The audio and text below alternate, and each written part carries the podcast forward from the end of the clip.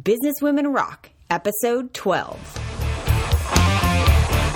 Ladies, it's time to rock. Welcome to the Business Women Rock podcast, where we get down and dirty with the world's most incredible business women. Inspire your journey by listening to theirs. And now, here's your host, Katie Krimitsos. What's up, ladies? Welcome to the 12th episode of the Business Women Rock podcast. Are you ready to take your social media presence to the next level? Then go see the team at Kim Media Strategies who will help you create and implement a really effective social media campaign. Go to Kim Media Strategies with one M, kimmediastrategies.com forward slash BWR. I'm so excited you're here today to hear this interview. My guest today is Linda Galindo, who has founded Galindo Consulting. Her specialty is within accountability, and she really goes around the country and teaches accountability to leaders, uh, to CEOs of companies. And she's built a great consulting practice over the past 20 years. And I'm really excited to share this story with you because I think that there are so many business owners out there who are either consultants themselves or perhaps you're in a job and think that you would be great at being able to consult in a particular industry, in a particular niche. And Linda is such a great example of how to build a consulting practice. Her revenues last year in 2013 were half a million, and she's projected to be at 1 million in revenues for consulting practice, for one woman consulting practice. She's the author of three books The 85% Solution How Personal Accountability Guarantees Success, No Nonsense, No Excuse, Way to Grow, Cultivating the Weeds, Daisies, and Orchids in Your Organization and where winners live. Sell more, earn more, achieve more through personal accountability. She's a coach, she's a speaker, she's an author, she's incredible. So I'm really excited for you to hear the story of how she even got started, how she's built this consulting practice, how she's niched out to be a particular expert in this field, and uh, what fun she's had along the way and the lessons she's learned along the way as well. So whether you're running, whether you're working on your computer right now, or whether you're at home having a glass of wine, Turn up the volume. The interview starts now.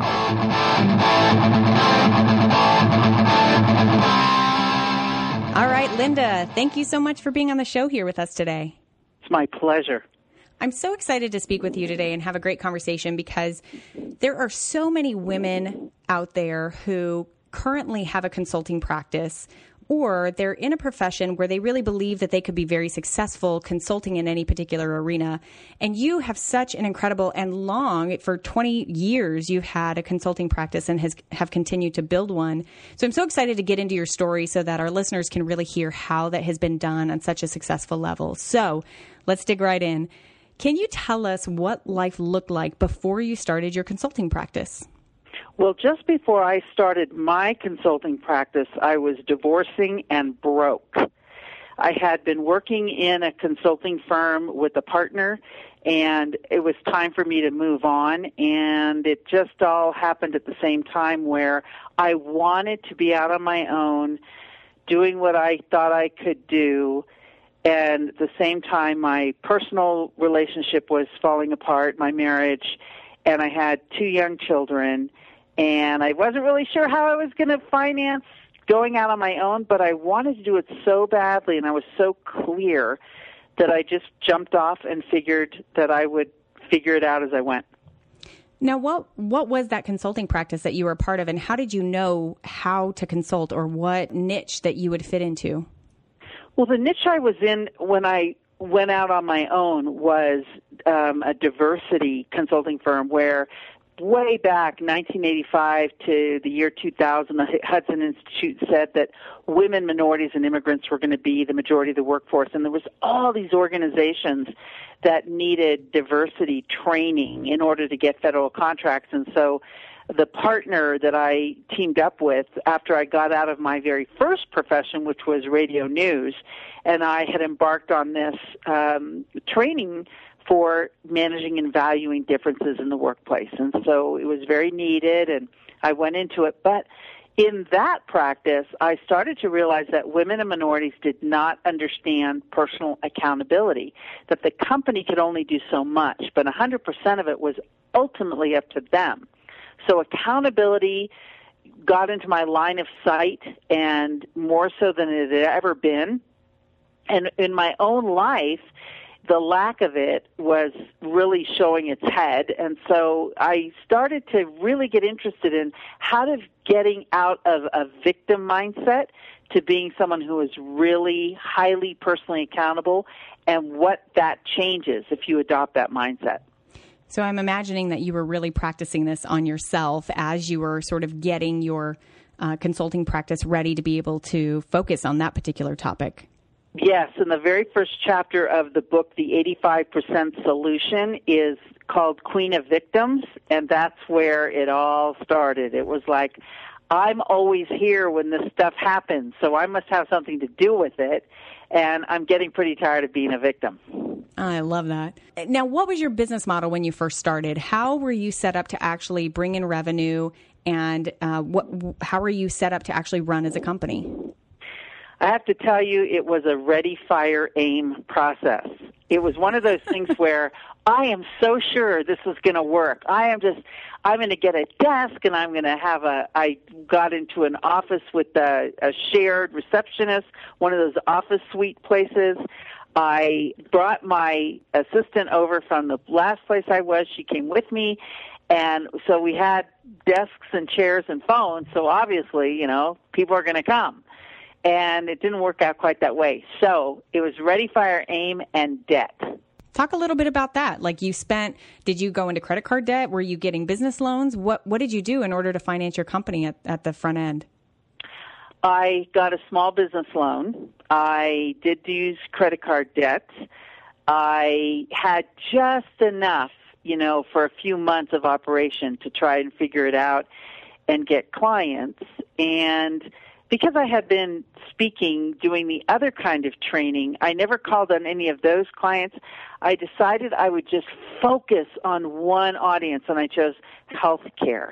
I would just go into healthcare. And so, on the way to finding clients, one of the things that I did do was I found every kind of healthcare anything that was an association that had lunch meetings or had women meetings or you know groups that gathered and they needed a speaker and I spoke for free.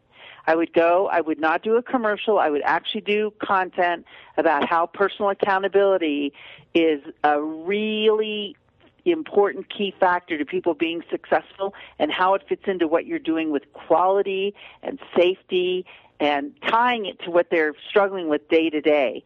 And I would just prepare a 30 minute or 40 minute, whatever they gave me to speak. And then I'd call the program person for those associations and I'd say, I do an, a, an incredibly useful presentation on personal accountability in the workplace.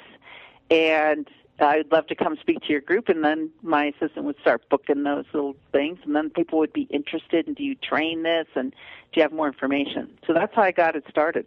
What fascinates me is that with the first focus of your prior consulting practice, which was you know diversity training, there was a need that people had. I mean, they were getting mandated that they had to have this, so they had to come to you how was accountability received? Because uh, that doesn't sound so sexy, and it wasn't mandated that they needed accountability training. So, how were you? What were you delivering in your content that got people really interested, and what were you finding that actually got them to take action on the information that you were telling them?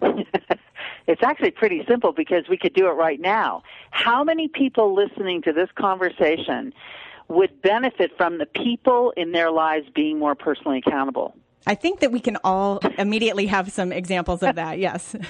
so if you think about it, if you say, gee, you know, manager, gee, employee, you have a, a home life, you have your life at work.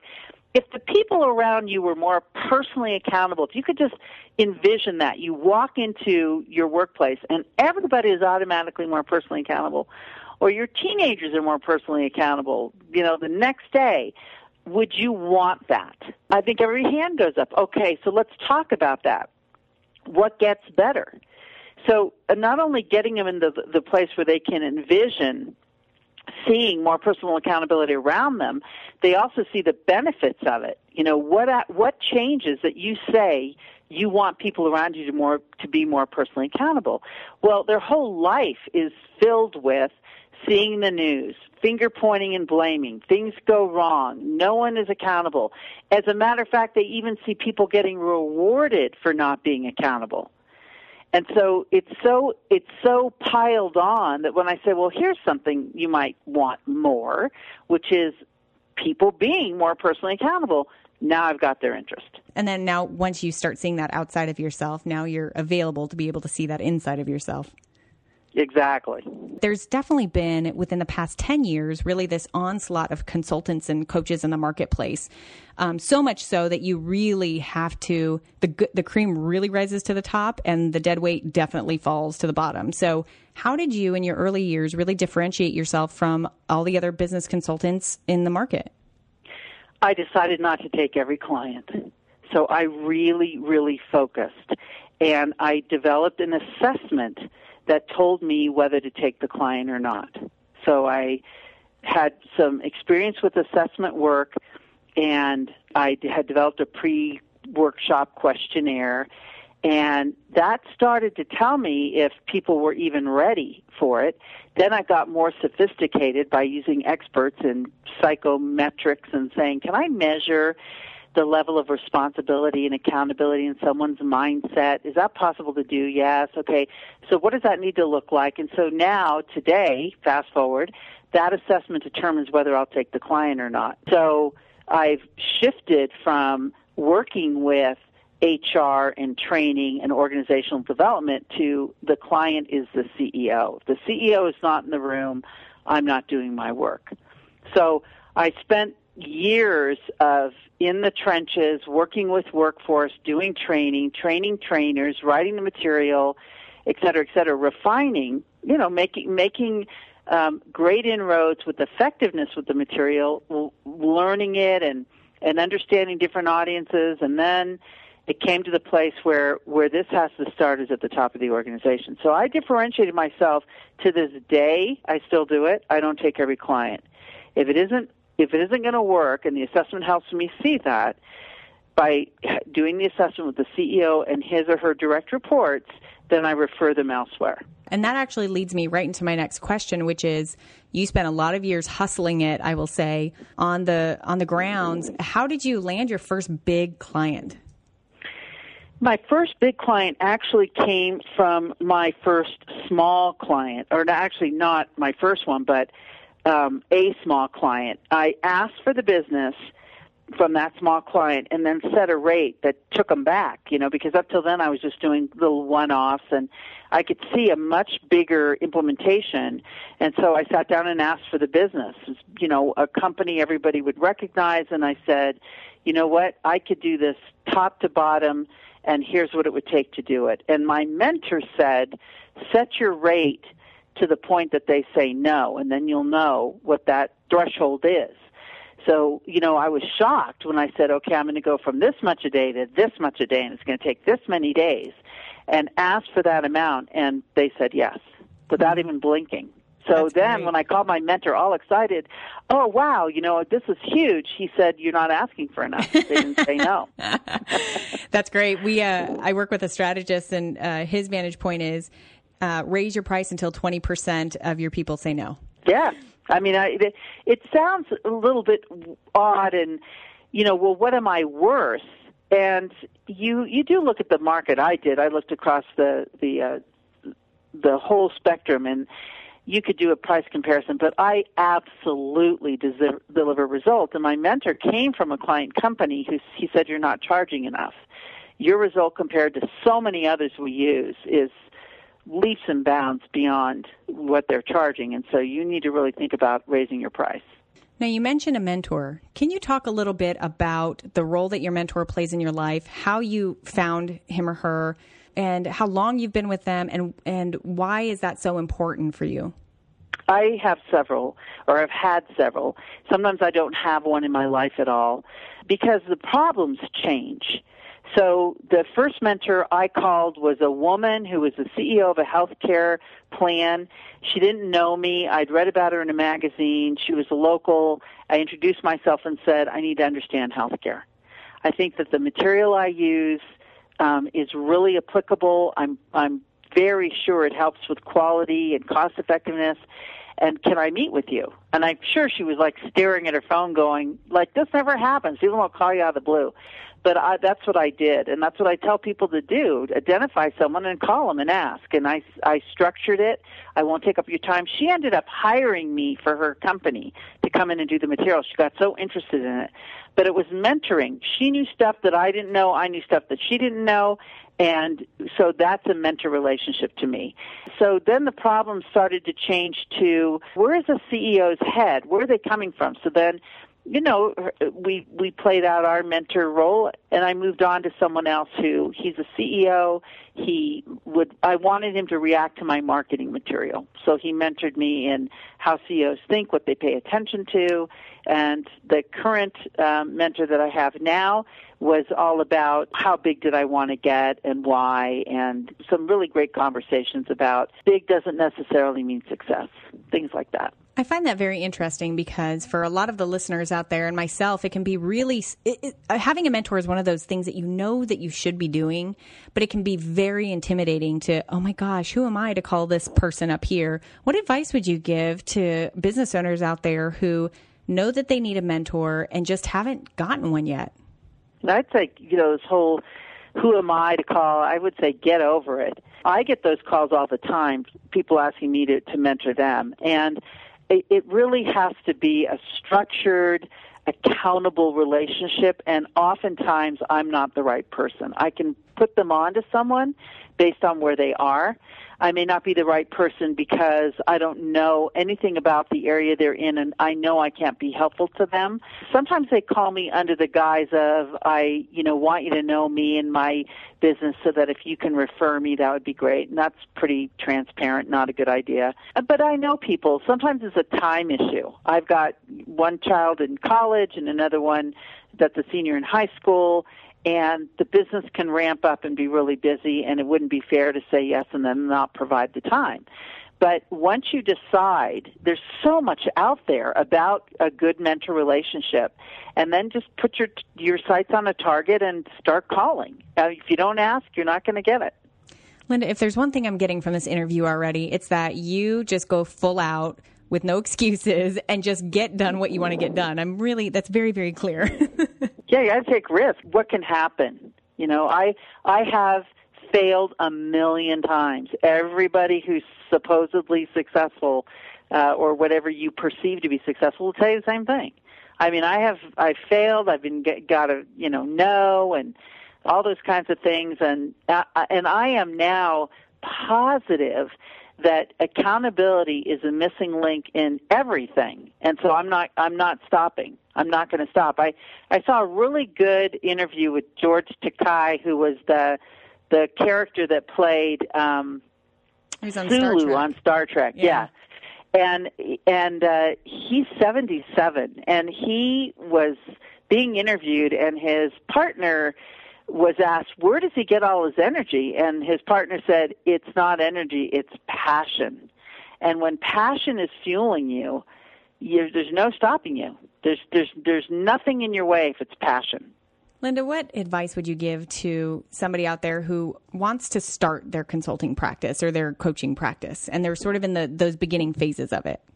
Identify your ideal audience so see yourself in front of your ideal audience and do not waver from that.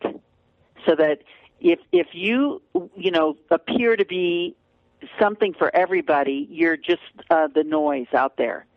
So I want Linda Accountability Galindo in front of people. When accountability is the issue, when accountability is what comes up in value systems and work cultures, the word accountability in a news story, I want them to think of me. So, what do you want them to think of when they think of you? And who's the audience for that? And focus. Because it's really tempting to just go for the, the month end and closing the deal so that you can eat. I understand that. but you if you waver from that, then you you're, you're just the noise of, that everybody else is.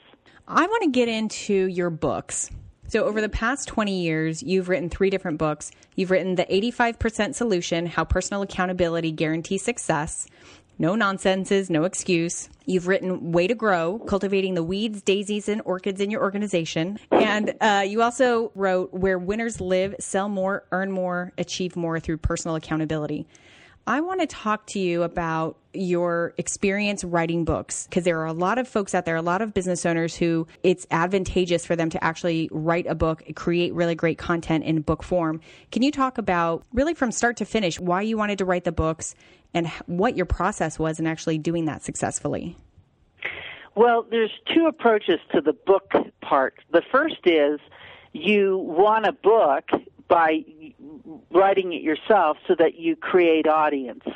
And the other is you have audience and now you give them the book so that they can refresh themselves and follow up or you know some percentage that'll be new people who pick up your book and get interested in your topic uh, mine was the latter, which was I had audience and platform, and Way to Grow happened because I kept telling the story over and over again, and someone said, You should write that down. And so I authored three books. I didn't have time to sit down and write a book. I had the outline, I had the, you know, somebody who wanted to publish that idea a smaller publishing firm, and so I had a writer. I'd spend hours on the phone talking, uh, making notes, sending notes, but I didn't write the book. You, I had a writer write the book.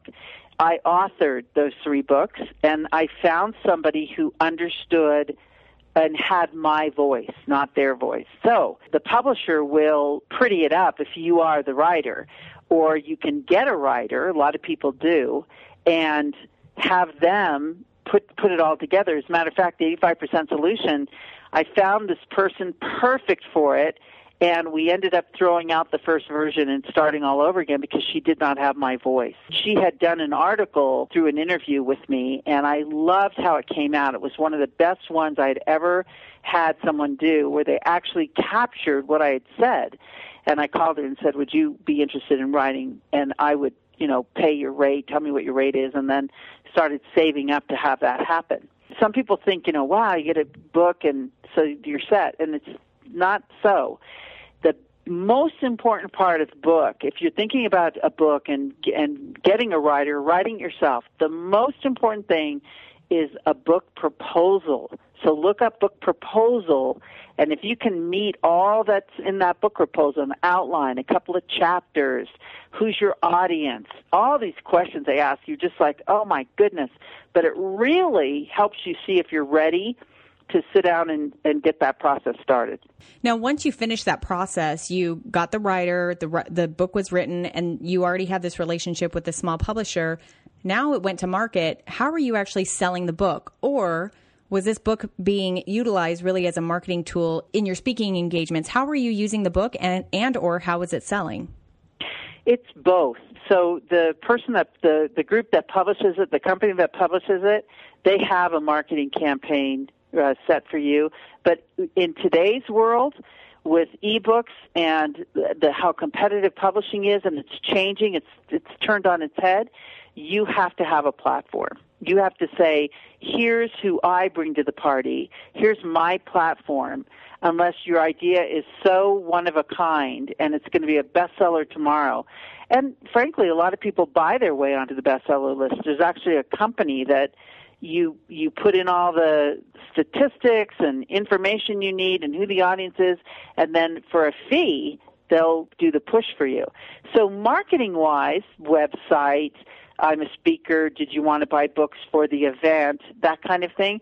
So the first book was with one publisher. The second book was with a much bigger one. And with that book proposal comes the marketing plan and what they'll do and what you'll do so that you can say, just out of the chute, you're going to have sales. And then after that, you know, how do you put your book into the search engine so it's optimized when people are looking for that topic and on and on. So a lot of the heavy lifting is the author, and then second to that is the publisher. What is the biggest mistake that you've made during your book creation and publishing efforts? I would say I didn't make any mistakes. I did it right, and uh, it's been, you know, successful. I think I've made big mistakes in my business. I just as soon tell you those. Well, let's talk. Let's talk about those. What are some of the What are some of the biggest mistakes that you've made in your business? The biggest mistake in business was partnering with someone. Uh, I'm a terrible partner, and so I. This is my third iteration of my company, and I'm just off of a couple of years back un, undoing a partnership. I I'm not a good partner. I I want uh, control of the decisions that are made, the direction we're taking, responding to market forces, moving fast. So I've sworn off ever having a partner in business. I'm not doing it anymore. And I learned, you know, I'm yeah, I have to pay my way out of partnership. And so you know, I wouldn't I wouldn't do it again. The first iteration was a lot of people ha- having staff and and and trainers and uh, sales and all that thing. So you know, getting up there probably around 15 people, and then okay, now we're an enterprise, and I didn't like that as much as being you know me. And then I that was the whole well, what's enough? You know, what what is it you're after here? And so then the partnership seen that it would take it into the world that I could scale it with the partnership. And that didn't work. And so now I'm back to me and the, you know, support staff and and I have people that that I've trained and and they're out there and I make sure to contact them regularly to see if if if there's work I can't do, they get it, etc. But I've just decided this is it. This is what I'm doing. It's me and support staff, and I'll keep writing books and articles, and you know, enough is enough is what I've learned. So now, in this third iteration, what are the goals for Galindo Consulting? To create not being needed as quickly as possible. So the fact that I'm needed to teach accountability is very worrisome. We've gotten to a place in society where not being accountable is getting rewarded more than being accountable. And so I have gotten my training published. I've gotten the American Management Association carrying it. And I have trainers that we train in organizations. And I say to them, this is so that I'm not needed doing this. Because people are not holding their underperformers accountable and it's punishing the best performers. You could just see it playing out where, you know, you're the boss and you say to somebody, you're my go-to person and so could you take this on? But that person's thinking, well, why don't you just tell George to do his job so I don't have to keep doing his work? so the best performers are getting punished and the underperformers are not being held accountable. So the biggest barrier to this getting into organizations top down is holding people accountable. And it sounds like this punitive, horrible thing. But what it's changing is I need people to, to look at the fact that to rescue, fix, and save, and rescue, fix, and save underperformance and people that report to you is creating a group of people that can't do anything. And it's demeaning to treat people like they can't live up to what's expected of them. And to, to want to be liked more than be effective and sit down with someone and say, I let this happen. I need to stop. If you don't do your work at the level of quality you're capable of, it could mean you're not here anymore. And that's holding someone accountable. But there's a lot of people that want to be liked more than they want to be effective. Parents, for example. So it's an epidemic. It's it's gone nuts. It's run just all over the place. So I can see many many other things I could be doing besides sitting with CEOs. So I see doing the same thing years from now, just at higher and higher levels, bigger, bigger companies. But this is what I love to do. It's effective. And so I don't feel a need to, you know, dominate the world as much as go where I'm invited. And I think when people get wind of accountability is actually this fabulous, proactive, useful concept, and the leader of the organization sees that to have that, it starts with them, the calls will continue to come in. And how do you keep yourself accountable? A calendar. I don't have to do lists. I don't believe I can make time. I can see I got 24 hours like everybody else, as does my staff. We don't do to-do lists, and so I build in, you know, well, the first thing that goes on my calendar at the beginning of the year is my vacation time. And that's what I require of my staff. I like that. Time off is golden and it rejuvenates you and makes you want to do what you're doing. So if you will be disciplined and focused when you need to be disciplined and focused, the reward is you have time to play. What tools do you use uh, in addition to your calendar, but what do you use to help you stay focused? So let's say that you have these eight things in your calendar that you need to finish for today. What do you use to make sure that you're actually getting those done? And what happens on days where you don't finish them all? I pick up what I don't finish and move it, obviously. But the, you're talking about something really important. It's no different than a, a physical trainer.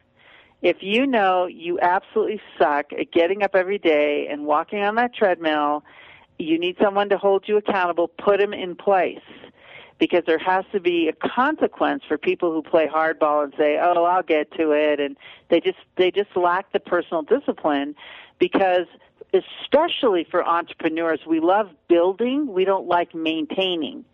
So when the task is boring and you've got to focus on it, it's the budget, it's the report, it's the this, it's the that. It's just straight out discipline. There's no way around it. And if you need someone in your life, I have that person, and I don't like her very much, but she takes it. That's our agreement. you know, it's like, did that did that get done? And you know, more and more and more, I need that less and less and less because I see the magic of focus and how important it is that you be disciplined in that focus. So there are days you're right. I mean, it's right for blogs blog posts and I'm like, I don't feel creative. I don't have a new idea in my head. I don't want to. And it has to move off until the deadline is right there and there's going to be a consequence. Not very often, and I don't make my lack of planning somebody else's emergency. I love what you just said because you pretty much tilted the way that normal, I think, business owners actually work. So, a normal business owner who's building their business generally hires an administrative assistant to take care of all the to dos, right? Yeah. What you're talking about is actually having that person make sure that they're holding you accountable for the things that you've committed for that day.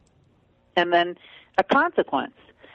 You know, it's it's no fun to be the one that say, if you don't get this done, you're just mad at me and I it's not fun. Well, then I have to pay you five hundred dollars or something that hurts, so that you're really you you really are true to your word and again not making your lack of planning somebody else's emergency. Entrepreneurs are infamous for that with staff.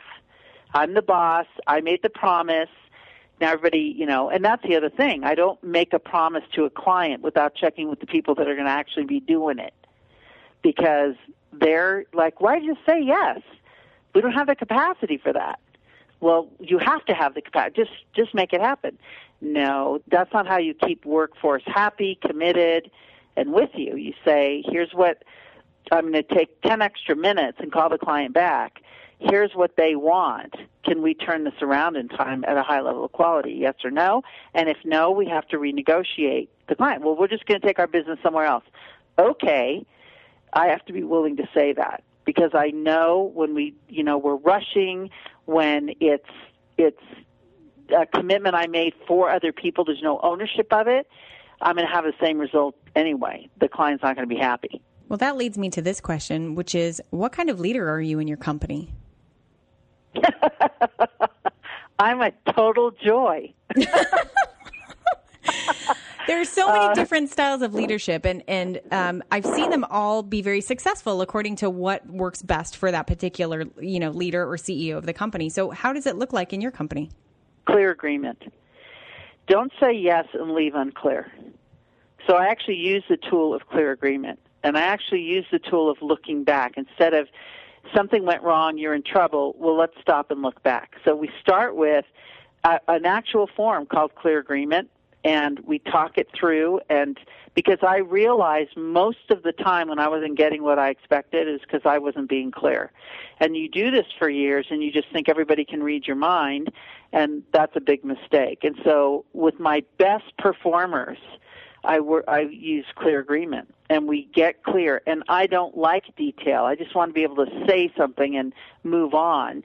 But they need desperately for you to stop and look at them and and I don't want them to I travel. So when I leave, I don't want them to just try to figure it out. Let's get clear. Do you have any questions? And the clear agreement walks them through all that. And then if there's a problem while I'm gone and somebody needs to make a decision or, you know, I, the le- the last one I remember was that the business development person failed to meet a deadline and we lost business.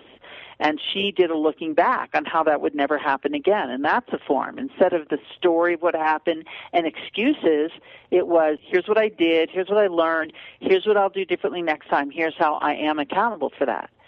So uh, my leadership is the material. I use everything that I teach leaders to do. What were some of the of your lowest moments in business and how did you get back up? Lowest moments. Oh, you know, the I don't have payroll. What am I going to do now? Not paying myself, selling something to, you know, get enough. I can distinctly remember the terror of you know the bank account not having enough money in it and just figuring it out and and then i got a lot of my strength from the national association of women business owners where i was a chapter member and what i realized was that all these women had gone through the same thing where we called it landing your plane on fumes it's like, what, what's the matter? Well, you know, I'm coming up on payroll. I don't have it, and then the taxes are due, and that's a whole new thing. And and they're like, yeah, I handled that a million times last year, and here's a way to look at it and get, stay out of that kind of problem. But you know, some some kind of way each time, bubble gumming and scotch taping it together to keep it together so that you you could you know get over the hurdle, which is what happened. But helping each other when you're you're just on fumes and is you're terrified. They're like, you'll be fine, you'll be fine, and so you know, let's talk about how to prevent it from happening again. So I actually don't know in some cases how I got out of it. I just knew I never wanted to go there again. But I have a lot of resources in colleagues now that if anything like that ever happened, I'd be there for them or they would be there for me. How important are those relationships with your fellow business owners or fellow professionals who are, are doing their same thing and, and you know are able to be a peer to you? How important are, are those relationships? vital, and I only have maybe two or three in my circle at one time. Where you know they, I, I mean, I really get a lot from them intellectually as well as the excitement of the challenges versus the fatigue of the challenges, and just being able to talk to them about what's ahead, what I see for myself. I find it extremely important because most of the time I'm working in my own world and forget there's other people out there. And every once in a while, it's, it's refreshing to surface and check in and see how everybody is. So I make that a, a deliberate practice for myself. Make sure that happens. Now, you mentioned that you have two kids. How have you managed all the different facets of your life, your home life, your work life, all of those sorts of things? I have a professional definition of success I have a personal definition of success. I have a community involvement definition of success. So, definition of success for me, because in my assessment, I ask, who is totally responsible for your success at work? I am totally responsible for my success at work, in my life, in my community. So, what does that mean, success? So, huge learning. I required of everybody I coach to have a definition of success because, like you, I think balance is a myth. It, it's not. Um, it's it, it's not something I ever started to try to get, especially as the two girls came along, because my daughters, because um, before they were born, you know, get the business, go, and you know, I was gone all the time. Now they're in my life and I'm thinking, well, the more I'm gone, the less successful I feel. So what's my professional definition of success now? And it turned into only travel six nights a month. And every night that I was home, no technology, no TV for an hour, face to face with them, paying attention, being right there, and making sure that with my husband, when they were in their, you know, early teens and middle school, that my husband and I go out without them twice a month. So I have this very clear per- personal slash professional definition of success for myself, but only traveling six nights a month also said you're not going to make the same kind of money. So let's recalibrate everything. See that car? That's the car for the you know the next ten years.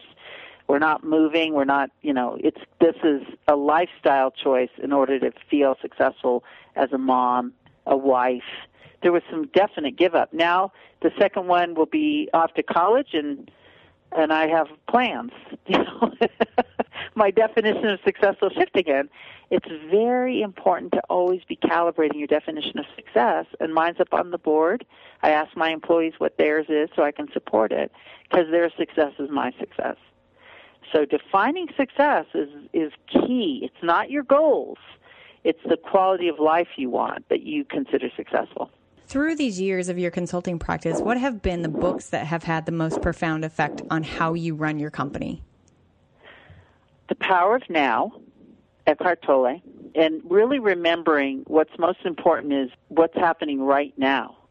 So the concept was profoundly impacting on me. I go to sleep at night because I'm in the moment. I'm not worried about this and that and the other thing. I'm very much present to what's going on. So the book Presence, which the author eludes me right now, but that was also uh, an affirmation about this elusive thing with all this technology and all these things that pull your attention that you're going to distinguish yourself if you'll be very present to what's going on right in front of you, not anywhere else. You know, those people that look up when they're talking to you to see you walk in the room or they're they're playing on their device or you have a conference call and you know they're doing other things the person that is absolutely distinguishing themselves they're probably listening with velocity and taking it in are people who are very present to what's going on and that's a discipline to teach yourself.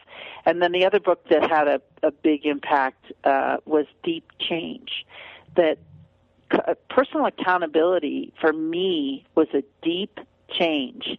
And what um it, getting back in touch with what you're really asking people to do that it's not a training it's a decision after you educate people what personal accountability is. I'm not going to train you to be more personally accountable ceo i'm going to tell you what it is in a way that lowers your stress increases your productivity and your job satisfaction. And once you know that you have to make a decision you've got to decide to talk to, not about people, to not be in meetings after the meeting where things start to get divisive and you've got to tell your culture you don't do that and you're not going to rescue, fix, and save your poor performing VPs. You're going to hold them accountable.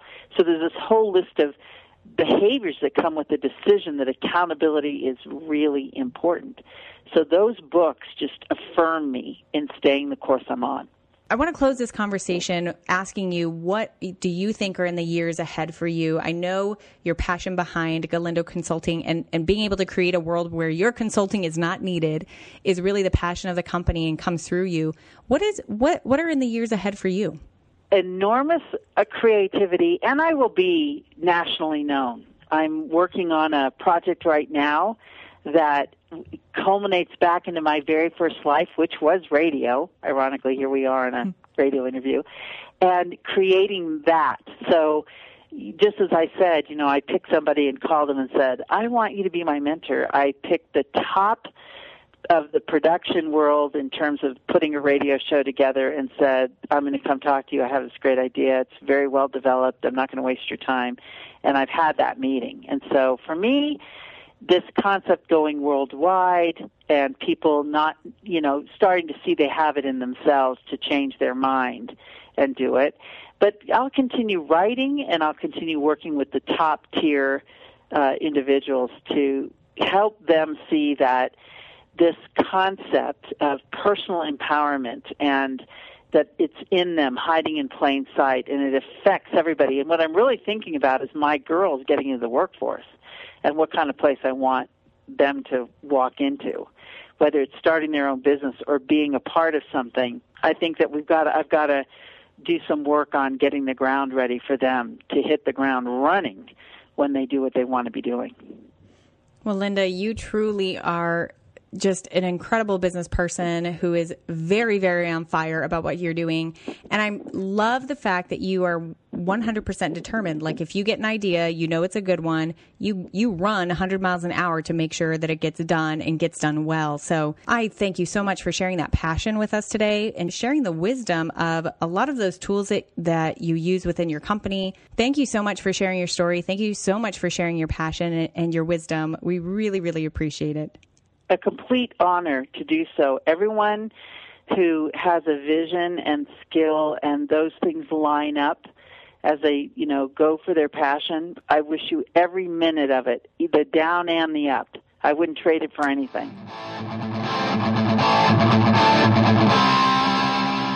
It's no wonder why Linda has been so successful in all of her endeavors after all of these years. She is true passion come alive and lots of focus and just kept going after everything. I loved that. I really appreciate you being here and listening. Don't forget to go to iTunes or Stitcher Radio and go find Business Women Rock. Give us a rating, leave a comment. It only helps this great information get in front of more and more people. So thank you very much. I'm looking forward to seeing you on the next episode and keep it rocking.